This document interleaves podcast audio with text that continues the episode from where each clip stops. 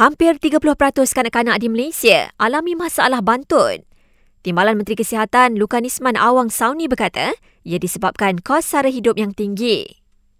Ini akan menyebabkan ibu bapa memilih untuk mendapatkan pemakanan yang murah dan juga uh, ibu-ibu yang sedang hamil juga tidak mengambil uh, nutrisi yang terbaik uh, bagi memastikan anak yang lahir uh, dapat lahir dengan sihat dan tidak terbantut. Jelas beliau, Kelantan dan Putrajaya catatan masalah kanak-kanak bantut tertinggi sambil menambah isu itu tidak tertumpu kepada golongan B40 sahaja. Kementerian Komunikasi dan Digital belum buat sebarang keputusan mengenai cadangan beberapa pihak supaya TikTok Shop diharamkan.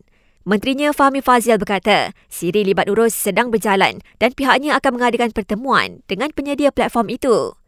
Sejak 1 Januari lalu, SKMM dengan kerjasama TikTok Shop telah menurunkan lebih 2,700 kandungan di platform berkenaan kerana melanggar garis panduan ditetapkan.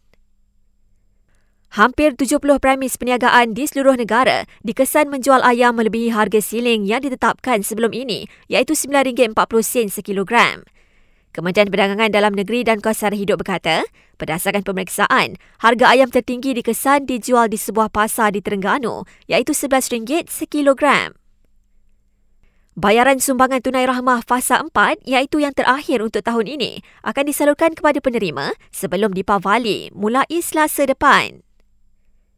Malaysia akan salurkan 20 tan bantuan ke Palestin hari ini selepas terima kelulusan daripada pihak Mesir untuk kesempadan Gaza.